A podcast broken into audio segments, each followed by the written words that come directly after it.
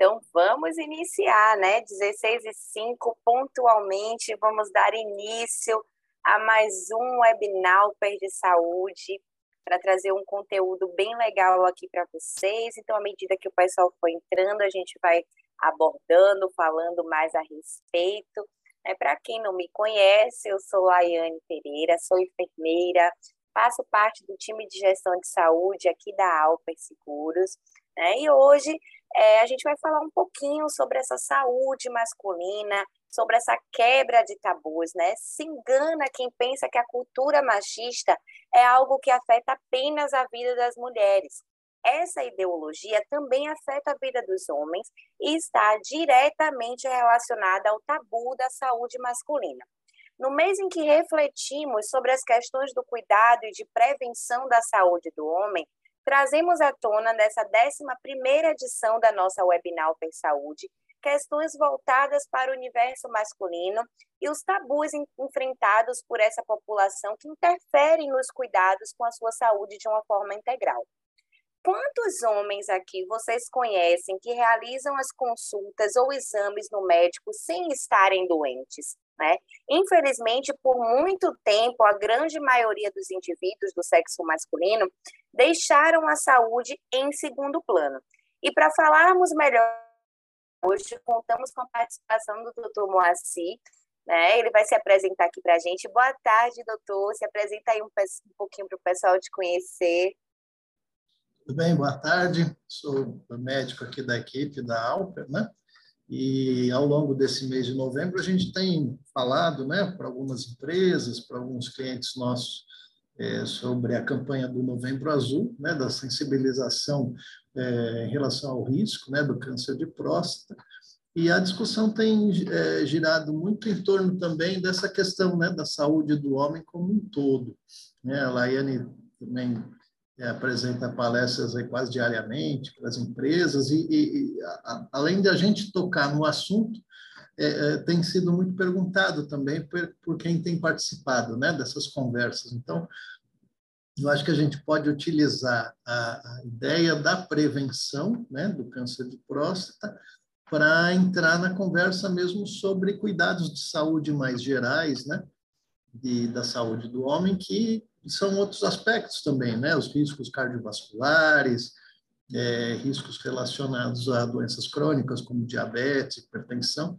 Então, é de, de, de trazer mesmo essa discussão para que vocês também tragam dúvidas, tragam participação para a gente poder conversar, né? A gente estava falando aqui um pouquinho antes do início, às vezes a pessoa diz assim, ah, mas é, não sou casada, não, não tenho nenhuma pessoa próxima é, para me preocupar com esse tipo de assunto, mas a, a, a, moça às vezes tem um pai, tem um tio, uma pessoa é, com quem ela tem é, cuidado, com quem ela tem é, né, toda a preocupação de, de que essa pessoa esteja bem, e talvez você levando a esse familiar seu uma discussão sobre a importância, né? ou até de perguntar né? quanto tempo faz que não vai ao médico, mesmo um exame preventivo. Né? E a gente tem muito uma cultura de, de uma medicina curativa. Né? Então, a gente busca ajuda quando tem uma dor, ou quando tem um acidente, ou quando tem um problema, e, e, e ficou muito no, no esquecimento a, a ideia da prevenção, né? de você anualmente fazer alguns testes, alguns exames para entender se está tudo bem, né? É, é, curioso, às vezes a gente como médico atende as pessoas, está é, tudo bem, né? Está tudo bem, oi, né? Não, está perguntando muito se está bem, né? Está tudo bem? A pessoa fala assim, é, espero que sim, quer dizer, é engraçado, né? A pessoa acha que por estar tá conversando com o médico, ela deveria ter uma queixa qualquer, né? ela deveria ter uma dor, ela deveria ter e se ela tem, ela não, talvez não saiba, né? Então, ela meio quase que pede desculpas de estar ali na sua frente sem sentir nada, né? Então, talvez seja o, o, a ideia da gente, aos poucos, também começar a redefinir, né? Essa nossa cultura do cuidado, né? Que o cuidado pode ser a prevenção, né? A, a, a ideia de evitar que uma doença apareça e que, quando aparece, às vezes, os sintomas já são, os efeitos já são mais graves, né? Então, a prevenção é, sempre nos vai dar alternativa aí de descobrir algum problema que pode ser tratado de uma maneira mais, é, mais fácil, de alguma forma. Né? Perfeito, doutor. Então, a gente já fez essa aberturazinha aqui, falando um pouquinho sobre a importância dos cuidados da saúde para o público masculino. E vou deixar aqui aberto para o público também. Então, pessoal, se vocês tiverem alguma pergunta, se tiverem algum relato, podem deixar aqui no chat. Tem como mandar também as perguntas é, sem se identificar, tá bom? Eu faço a leitura aqui, faço, eu reporto para o doutor Moacir, mas a gente preparou algumas perguntas aqui para fazer para ele também, tá?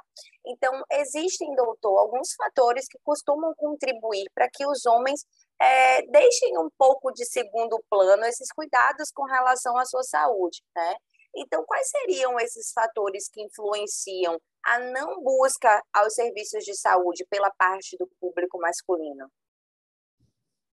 É, eu acho que tem vários fatores, né? Existem os fatores individuais é, de imaginar que talvez, como justamente a pessoa não tem nenhum sintoma, é, tá tudo bem, né? Não haveria necessidade de buscar é, uma triagem de prevenção. Né?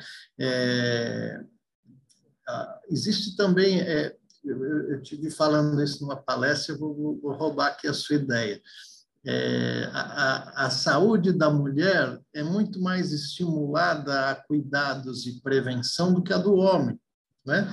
Então, a menina, quando tem a primeira menstruação, passa a frequentar um ginecologista uma vez por ano, geralmente levado pela mãe, e passa ao a, mesmo jovem, né? A, a mulher jovem é, tem tem muito esse hábito do, da, da, da busca do ginecologista anualmente ou cada dois anos para exames preventivos e eventualmente alguma queixa, né?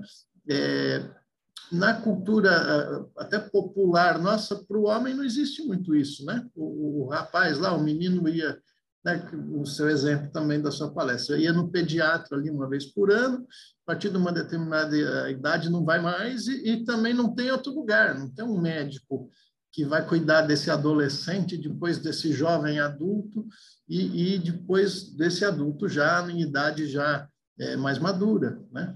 Então, é claro, com mais idade, até a geriatria já é uma especialidade muito difundida, mas é, nesse período né, de adolescência e juventude, em que a mulher continua, a menina, né, continua sendo acompanhada anualmente, geralmente com ginecologista, no caso do homem, não existe muito essa cultura, né? Então, às vezes, uma unidade de saúde perto de casa, que tem ali um clínico, que é, é, esse rapaz pode se se, se utilizar desse serviço, mas isso não é comum, né?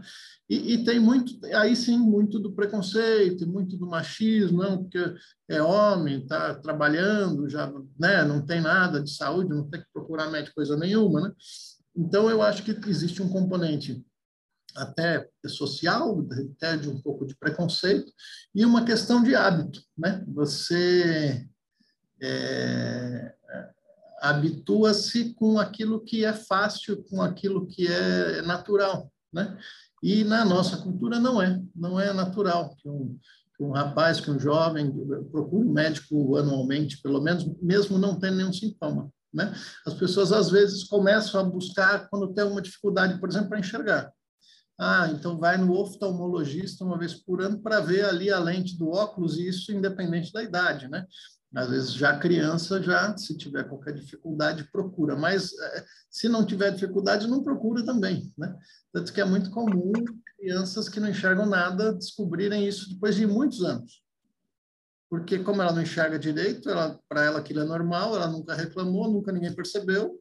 E às vezes numa situação a família não tem uma placa ali, o que está escrito? A criança fala, mas qual placa, né? Que é uma coisa gigante. Então descobre-se que a criança não enxerga às vezes com atraso, atraso escolar, né? A criança vai mal na escola, não entende nada que está acontecendo porque não está enxergando. Então, alguma coisa leva a buscar um atendimento, mas continua sendo uma coisa especializada ali, né? Um médico para ver a questão ocular. Então, eu acho que tem uma questão mesmo social, uma questão de preconceito e uma questão de cultura de cuidado. Né? Eu acho que essa cultura de cuidado que a gente estava conversando aqui um pouco antes, que, que em outros países, talvez por ter um sistema público de saúde que, que, que valorize isso, seja diferente. Por exemplo, na Inglaterra, na Espanha, são países em que você tem postos de saúde em todo bairro e, e, e, vários postos de saúde. Você, você é referenciado por um determinado médico que vai cuidar de você em, em qualquer circunstância. E, e, isso, ali, a atenção primária é feita por esse profissional, a atenção secundária terciária é feita só se esse profissional te fizer um, um encaminhamento para o hospital, né? No Brasil, principalmente nas grandes cidades, a gente já se habituou muito ao pronto-socorro, né? Aconteceu qualquer coisa, você vai no pronto-socorro, aí você vai chegar no pronto-socorro, está cheio. E aí você sempre pensa bem, eu não vou de novo, porque está cheio, né? Muita gente. E não é, não é o público. O público sempre está cheio, mas os privados também sempre estão cheios, porque os ambulatórios de clínica médica que poderiam suprir essa necessidade de acompanhamento mais é, constante também não existem muito, né? A gente vive muito uma cultura do especialista. Então, é, inclusive, muitos, muitos operadores de saúde estão investindo muito nessa questão da saúde primária. Né?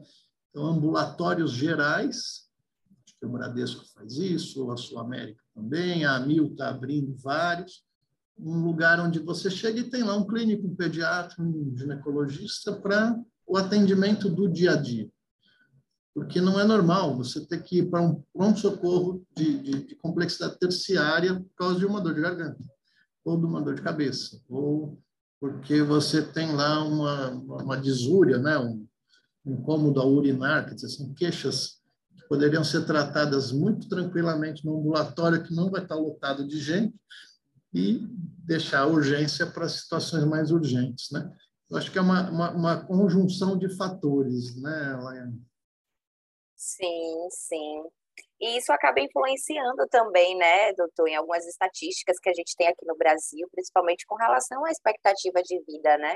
É, as mulheres, elas vivem muito mais do que os homens, é cerca de sete anos a mais do que os homens no Brasil, muito por conta desses cuidados preventivos, como o senhor citou aí anteriormente, né? As meninas, elas têm esse hábito, é, os pais influenciam as mulheres a cuidarem da sua saúde desde a infância, coisa que os rapazes eles ainda ficam meio perdidos nessa rede, né?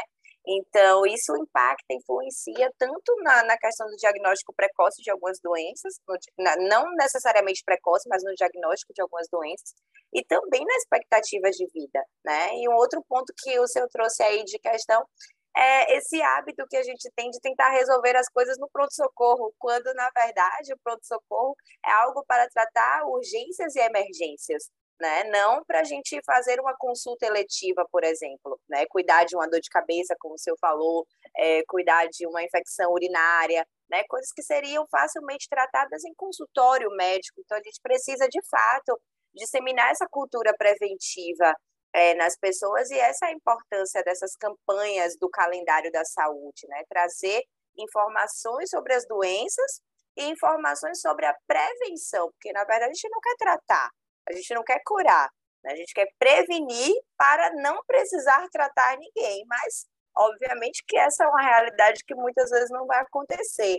Mas se acontecer, a gente vai ter ali os subsídios, as alternativas necessárias para poder fazer um bom tratamento para essas pessoas, um bom prognóstico, um bom controle da doença, né, se for algo controlado.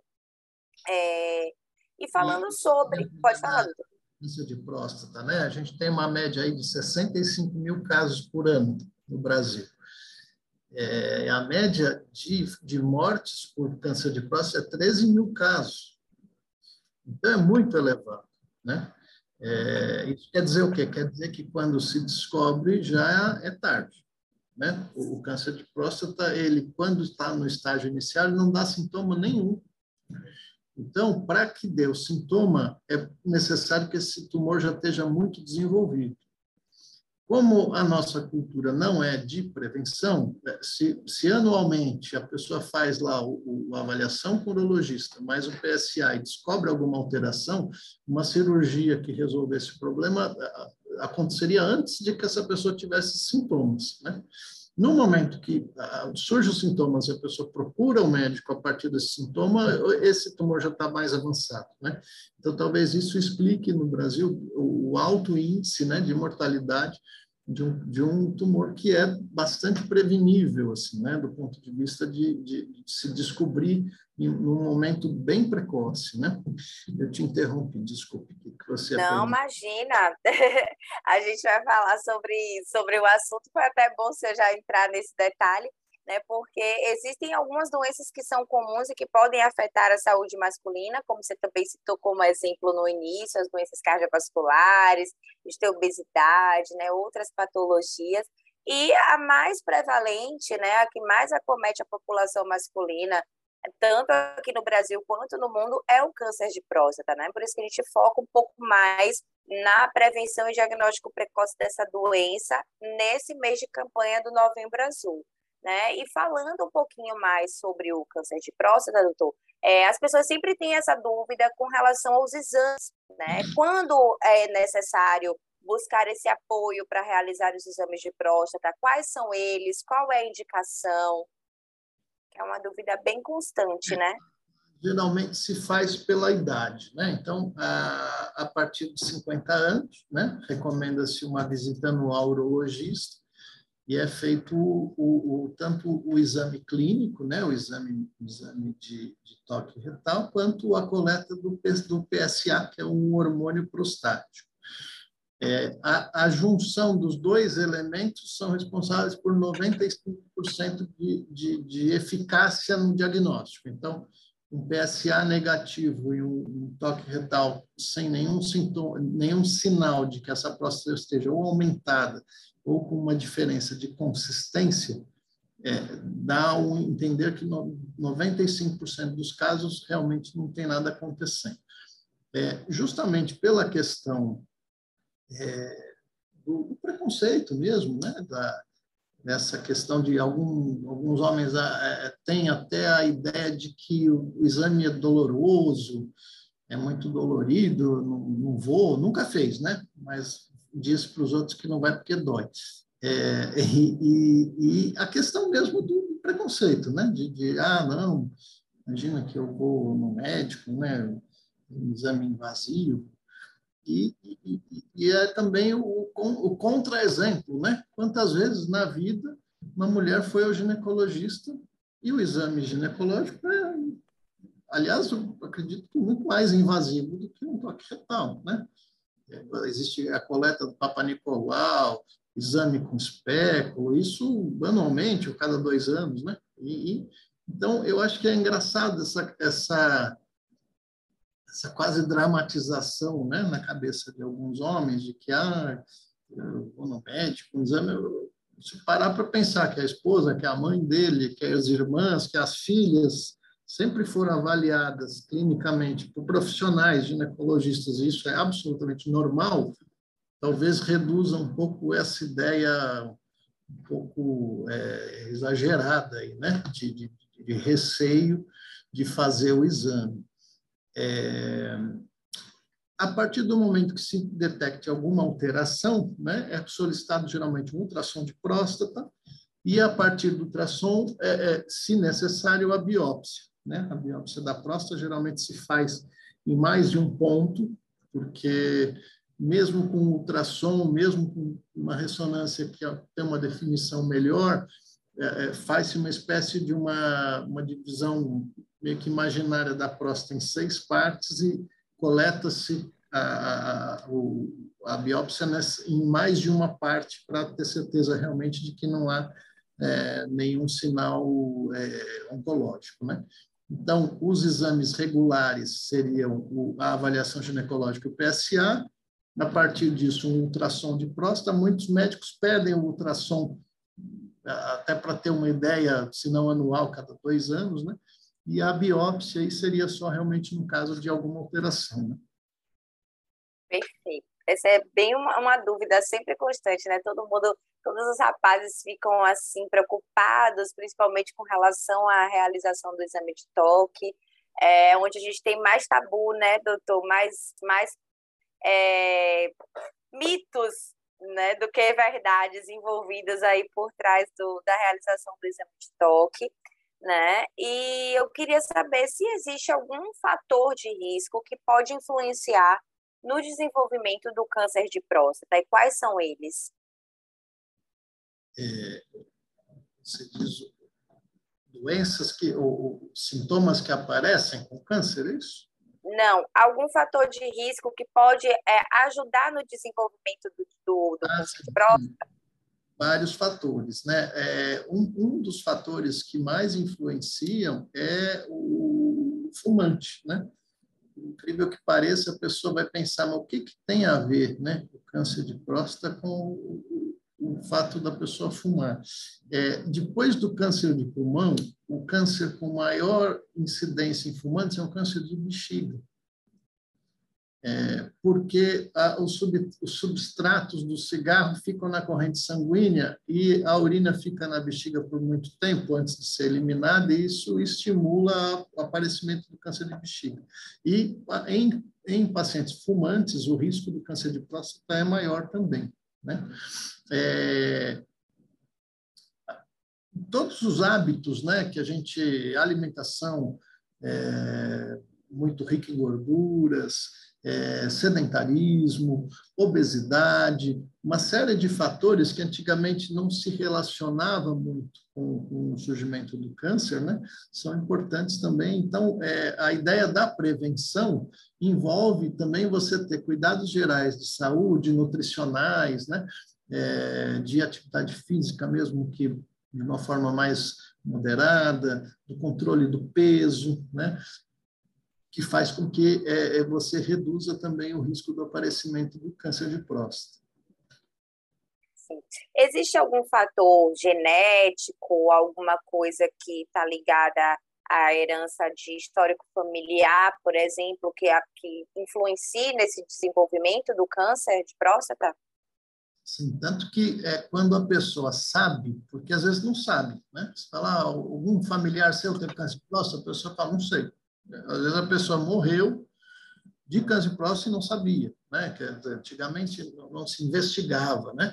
Mas quando se sabe, né? É, inclusive recomenda-se que a, avaliação seja feita já a partir de 40 anos, entre 40 e 45 anos, depende dos estudos, mas a partir de 40 anos, em vez de se fazer aos 50, como se faz na maioria da, da, da população masculina, você começa aos 40 anos já fazer essa avaliação urológica anual. E sim, claro, você tem um pai, um tio, um avô que teve o câncer de próstata, aumenta o risco, né? Da mesma maneira na mulher, né? Você ter casos de câncer de mama de mãe, alguma tia, uma avó, aumenta o seu risco de, da possibilidade da, do aparecimento dos nódulos. E com relação aos sinais e sintomas, quando é que os homens podem ficar atentos é, de que estão sentindo alguma alteração que seja relacionada a um câncer de próstata ou alguma outra alteração que pode surgir nessa próstata? É, o principal sintoma é relacionado à dificuldade para urinar. Né? A próstata ela é um órgão, na palestrinha, legal que tem o, o desenho, né, Laiane?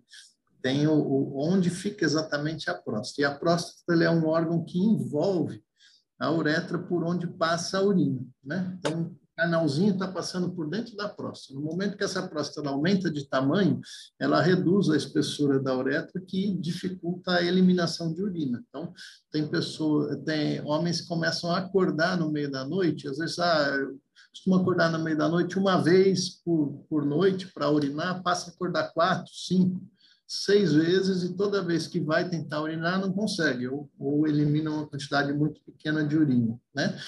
É, Pode-se eventualmente aparecer ou no esperma ou na própria urina um pouco de sangue, né? Esse sintoma não é mais é, usual. E a presença de dor também não é muito usual, né? Então, principalmente a primeira coisa que vai aparecer, que vai chamar atenção, do aumento da próstata, né? não necessariamente do câncer.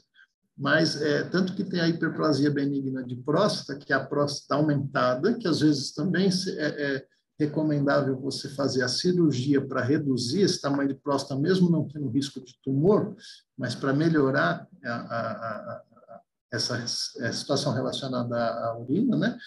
É, mas o aumento da próstata com câncer ou pela hiperplasia vai levar a essa dificuldade urinária, que é o principal sintoma que leva esses, essas pessoas a procurarem o médico.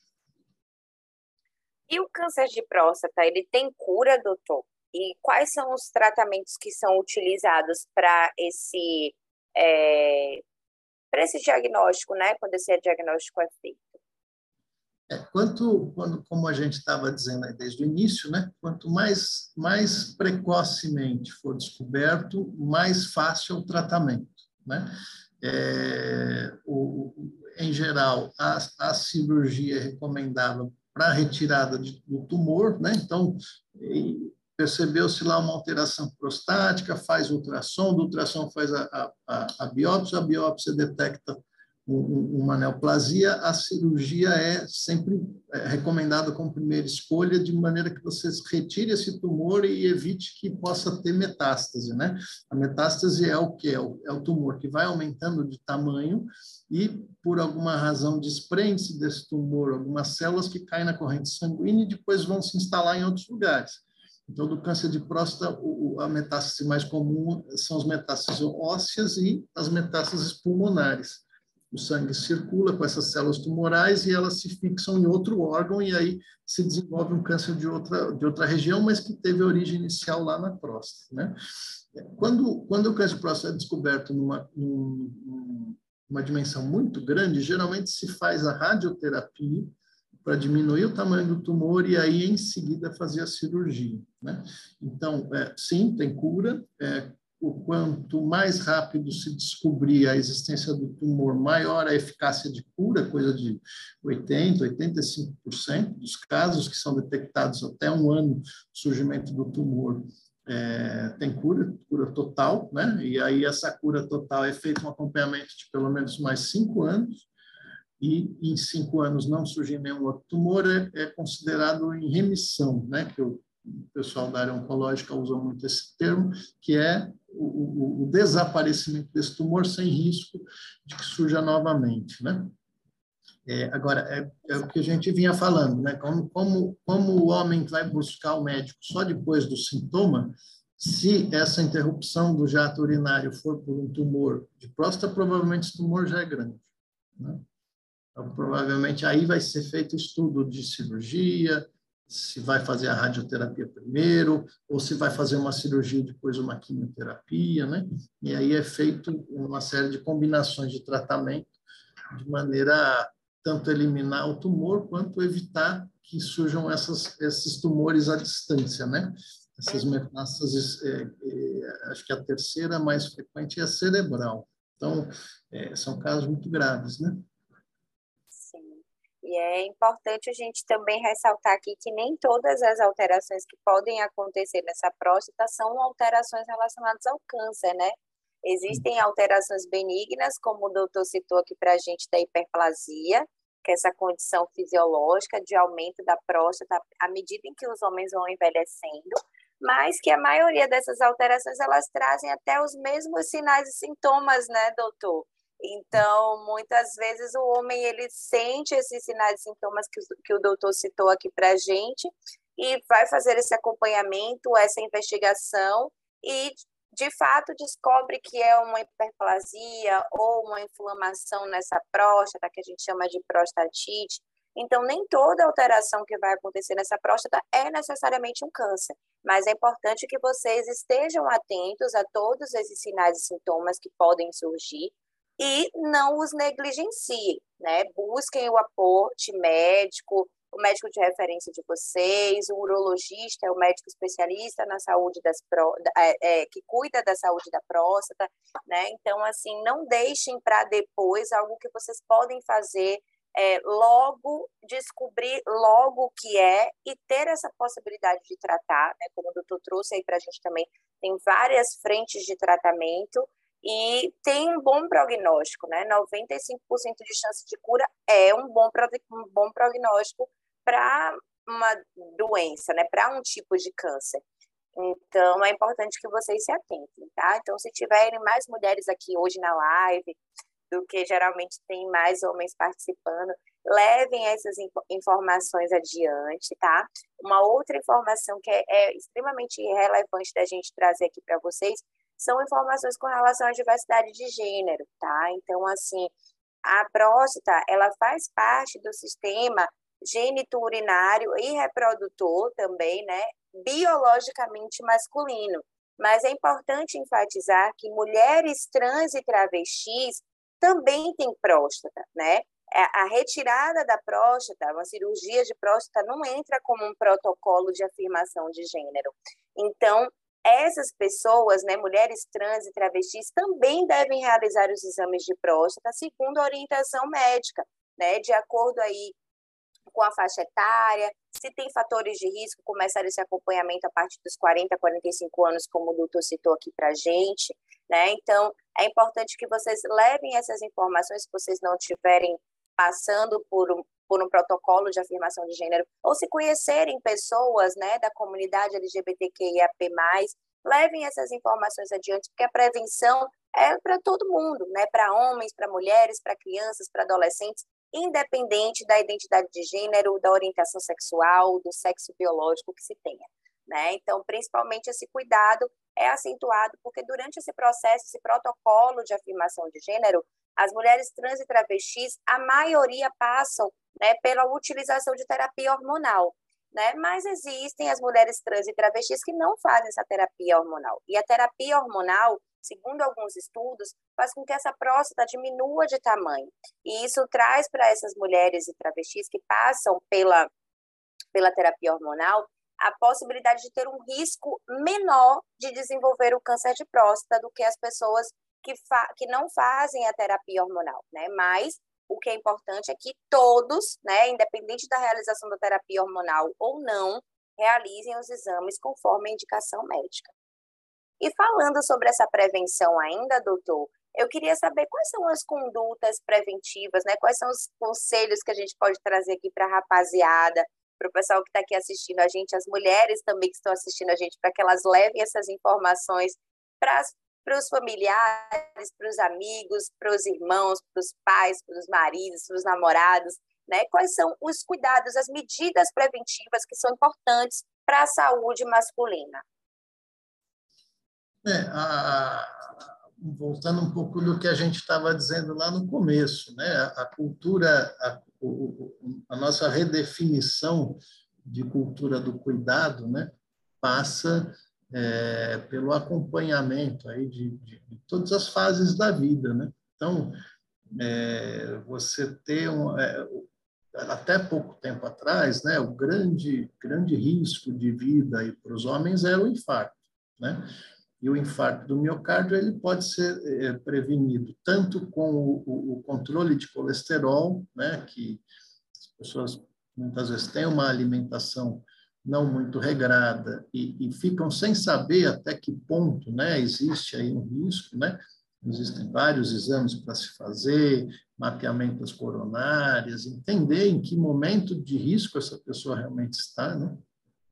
E eu acredito que, por exemplo, diabetes, né, também o fator genético que você perguntou da próstata, influencia muito no diabetes. Então, pessoas que os pais ou os avós são diabéticos, tem que ter um controle e um cuidado desde a juventude. Assim, a partir dos 18, 20 anos já é interessante fazer uma glicemia anual. E é, o, o, os riscos aí também para o câncer de próstata, passa, é claro que é um câncer que vai aparecer com mais idade, né?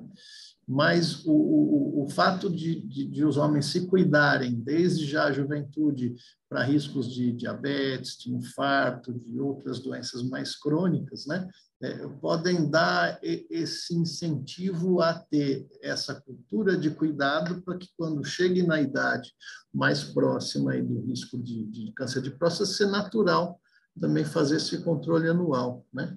Então, eu acho que um dos fatores mais importantes aí para a prevenção é você se habituar a buscar o, o, os, os, exames e as consultas, as avaliações mais frequentes, né? A cada um, dois anos ter uma bateria aí de avaliações de maneira que você entenda que está tudo bem, né? É, a gente ouve falar aí de casos de várias doenças, né? Eu tenho até um caso na minha família de um, de um primo de segundo grau aí, que era um grande, grande jurista, passou num concurso para promotor público, era uma pessoa brilhante, e, e começou a fazer academia e morreu.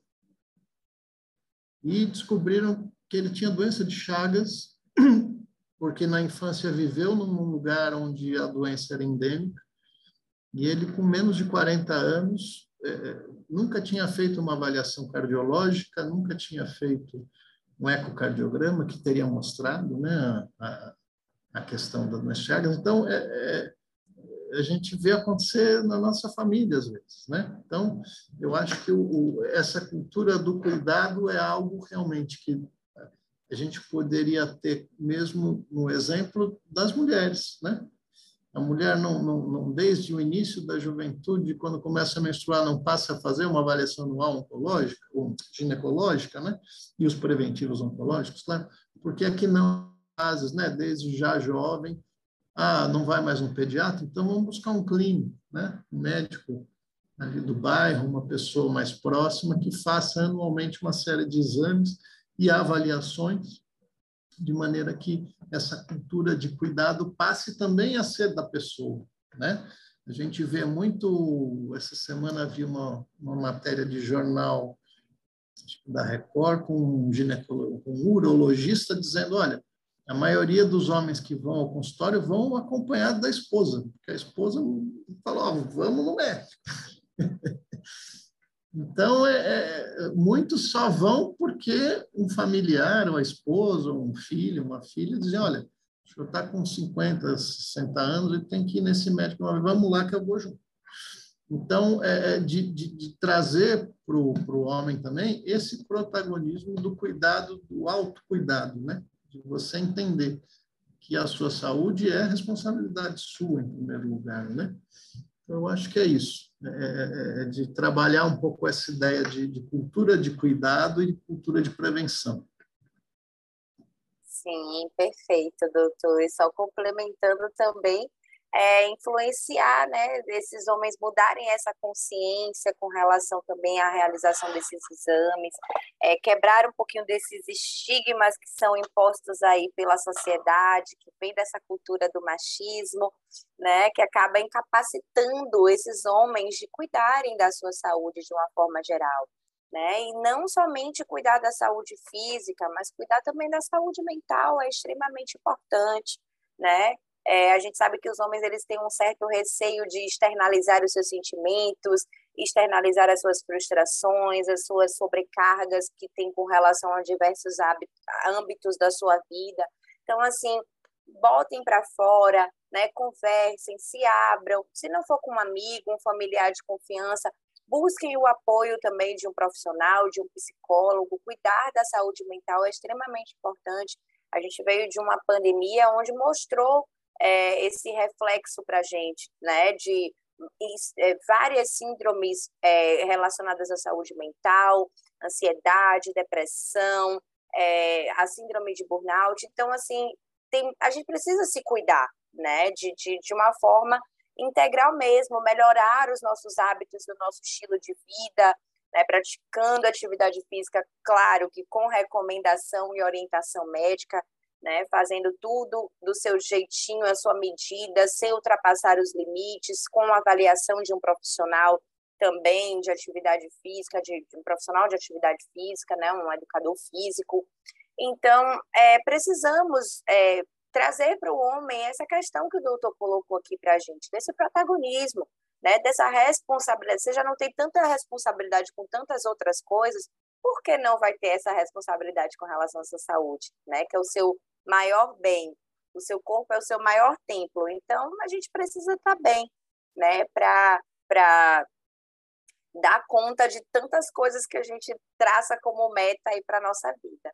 E você falou até do, do telejornal, doutor, saiu uma reportagem, eu quase não assisto o noticiário, né? Eu, eu, eu tenho um pouquinho assim de de preconceitos com o noticiário, porque eu só acho que aparece tragédia. Mas esses dias assistindo ao noticiário, eu vi uma reportagem do Roberto Justus, eu não sei se você chegou a ver, que ele foi diagnosticado agora precocemente com câncer de bexiga.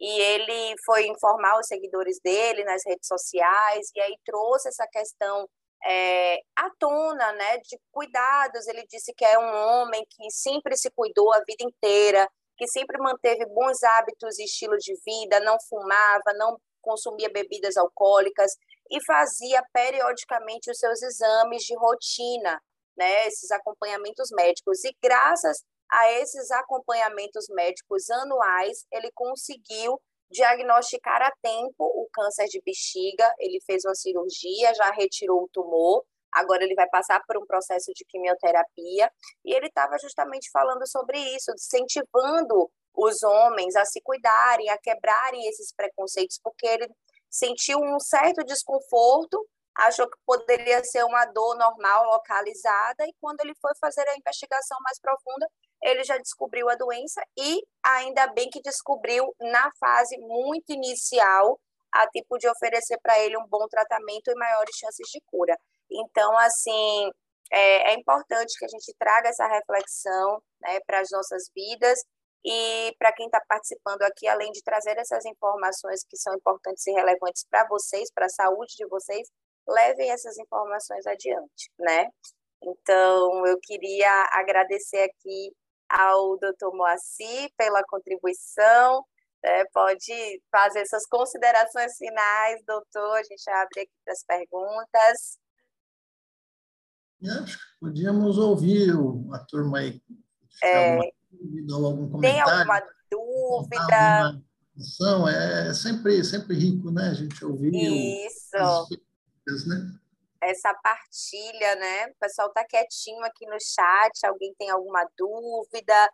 Tem algum relato para trazer? Se vocês, se os rapazes estão aqui presentes, se vocês costumam fazer os exames periódicos, é, esse é o momento, tá, pessoal, da gente trocar essas figurinhas aqui.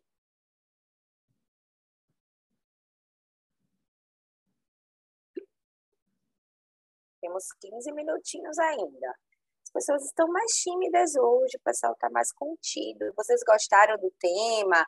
Tragam os feedbacks de vocês aqui também, é importante. Aí o José trouxe aqui para gente que realmente os homens são relapsos e ele reconhece isso. O Saulo trouxe aqui para gente que está agradecendo pela palestra, que a última consulta dele foi há três anos atrás, só porque a esposa dele que pediu. o José está falando aqui também que foi muito importante o tema, que precisamos estar atentos, principalmente quando passamos dos 40 anos. Tem um fator, né, Laiane, que a gente, você comentou há pouco, que, que é a pandemia, né? Então, o, Saulo contando essa história de que há três anos fez a última consulta, não é só ele. E, e, não é só em relação a, ao, ao, risco do câncer de próstata, né?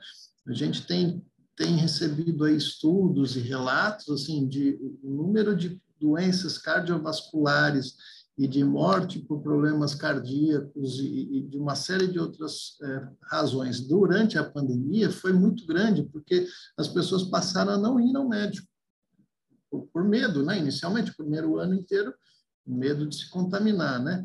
Depois da, da, da, mesmo com a vacinação, houve também muita mudança de hábitos de trabalho, né? A gente aqui mesmo, a equipe toda aqui trabalha pelo menos dois dias por semana em casa.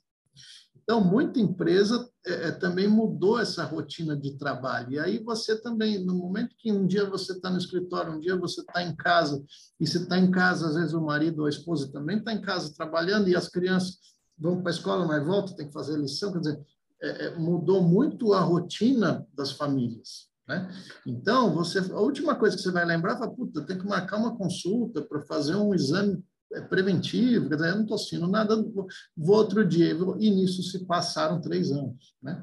Então, eu acho que é, é um momento interessante também da gente é, voltar a, a, falar né, das rotinas é, de avaliações, porque esse período todo de pandemia que não acabou, hein? É, inclusive, estamos aí com um surto já se estabelecendo. Nas próximas semanas vamos ter muito número de casos aumentado de Covid. Então, eh, não acabou, né? Mas, claro, você para ir a um hospital, para ir a um médico, para ir ao laboratório, você usa máscara, você, existem maneiras de você se proteger, mesmo porque a maioria das pessoas já tomou três doses, muitos já tomaram quatro doses da vacina, né? Então, eu acho que eh, também tem esse agravante, né? A pandemia trouxe uma questão de reclusão, de medo, de afastamento dos espaços públicos, mesmo que esse espaço público seja um consultório, uma clínica, um laboratório, de maneira que é, uma coisa que já era difícil piorou, né? Então, é, acho legal, acho que essa né? Então, você estimular o seu marido, a sua esposa, o seu pai, uma pessoa que está ali em casa, ah, mas quanto tempo? Ah, três anos, então vamos marcar um urologista para a semana que vem, né? Então, aproveitar, fazer antes do fim do ano e, e, e retomar esses hábitos de, de consultas, né? Acho que isso é legal. Então, Saulo, você que trouxe essa, essa, essa informação aqui para a gente, que fez há três anos atrás, já está na hora de marcar os seus periódicos, né? E dessa vez não é só sua esposa que está pedindo, eu também estou pedindo, tá? Então tá na hora da gente começar a se mobilizar mesmo para fazer acontecer. A atitude, toda mudança na nossa vida tem que ter atitude, então a gente precisa partir de algum lugar, né? Nem que seja influenciado pela esposa ou através de uma palestra como essa que sensibilize vocês de alguma forma, né? É importante a gente cuidar da nossa saúde. O José trouxe que é muito importante esse tema e precisamos estar atentos, principalmente quando passamos dos 40 anos. O Walter só tem a agradecer a palestra de hoje. A Ana falou que, tá, que adorou o tema e a palestra e que ainda existe mesmo muita negligência dos homens, mas só de termos esse tema sendo falado já mostra como estamos avançando. Dese é, colocou aqui parabéns para o doutor e para a Lai. É, chegou uma pergunta, tá, doutor? É, quem realiza a vasectomia está propenso a ter um aumento de próstata? Não não tem nenhuma relação. Né? Inclusive, o que, que acontece? Né? A próstata é também responsável é, é, por parte da produção é, do, do, do, líquido do esperma. Né? Então, no momento em que a vasectomia é, é, reduz esse fluxo, né? É, eu poderia se imaginar que, de alguma maneira, a próstata fosse aumentar de tamanho ou ter algum acúmulo, mas, mas não, a partir do momento que você também passa a reduzir a produção, né, a, a, a expelir o, o, o esperma e o líquido espermático, a próstata ela, ela, não, ela não ganha em dimensão, né? tanto que é, nem de hiperplasia benigna de próstata, nem de aumento de risco de câncer de próstata estão associados à vasectomia. Não tem nenhum estudo assim que aproxime essas duas situações, né? Então, pode ficar tranquilo, claro, o fato de ter feito a vasectomia não dispensa a avaliação da próstata uma vez por ano, né? Mas não há nenhuma relação entre o aumento do hormônio prostático ou do tamanho da próstata com a realização da vasectomia chegou um relato aqui para a gente também, é, de uma pessoa que falou que faz os acompanhamentos anuais com cardiologista devido ao histórico de família e com urologista. Foi há nove anos para fazer a vasectomia. A partir desse ano começou a fazer os acompanhamentos com os exames de PSA. Maravilha. E a mesma pessoa está dizendo que foi muito esclarecedor todo o conteúdo que foi abordado aqui hoje, que adorou a iniciativa da Alper e que poderíamos fazer esse tipo de webinar para a saúde do homem com muito mais frequência. Muito obrigada, vamos anotar a sugestão, né? É, dessa, dessa iniciativa, porque geralmente a gente fala mais, deixa mais para falar, né, doutor, sobre a saúde do homem nos meses de campanha, quando na verdade a gente deveria falar sobre isso o ano inteiro, né, reforçar essas informações. Então, muito obrigada, tá, pelas sugestões. Alguém quer trazer mais algum comentário, fazer mais alguma pergunta? Ainda temos cinco minutinhos. Eliane está falando parabéns para a palestra. Obrigada, Eliane, pelo seu feedback. Mais ninguém, todo mundo quietinho, nenhum relato. É, agradecer muito vocês é, pararem uma hora, né? Do, imagina, no final da tarde, o horário, aquela hora que tem um monte de e-mail para responder. Né? Então, é, é, acho que a Ana comentou aqui, né? Só o fato de a gente poder falar do tema, né? A gente ter vocês ouvindo e interessados e participando. Então, eu acho que é, é, é muito, muito, muito legal, muito rico, né? Acho que todo todo fórum aí que permita a gente discutir e trazer temas de saúde, né, de esclarecimento de dúvidas é muito importante, né?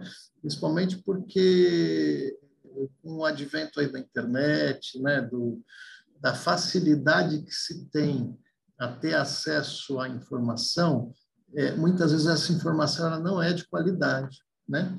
Então, assim, eu como médico, inclusive, por exemplo, ah, eu tenho uma dúvida sobre câncer de próstata. Eu geralmente coloco no Google Sociedade Brasileira de Urologia. Eu vou buscar dentro do órgão é, ou Ministério da Saúde câncer de próstata. Né? O Ministério da Saúde tem uma produção muito intensa de material é, sobre as doenças. Né? Então, ah, câncer de tiroide, eu estou em dúvida, ou nódulo de... Coloca lá nódulo de tiroide Ministério da Saúde ou Sociedade Brasileira de Endocrinologia, então, ou alguma faculdade, né, Faculdade de Medicina, Escola Paulista, a USP, a Santa Casa, é, é, busquem informação é, científica em lugares em que você tem certeza de que aquilo faz sentido, né? Porque às vezes você coloca assim, câncer de próstata, vai aparecer tanta coisa, tanta informação, e às vezes são coisas que não são muito corretas. Né? Então, o, a, a, gente poder discutir um assunto com seriedade, com, com, a importância que o assunto tem, a partir de informações é, né, embasadas em, em, questões científicas e tal, eu acho que é muito, muito legal, muito importante isso. Né? É isso.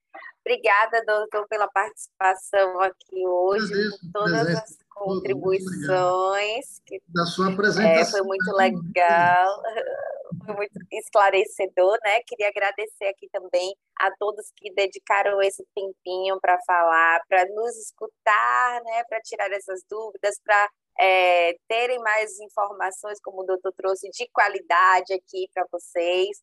É, muito obrigada pela participação e audiência de todos. Continuem aqui com a gente. Mês que vem tem mais uma edição da Webnauper.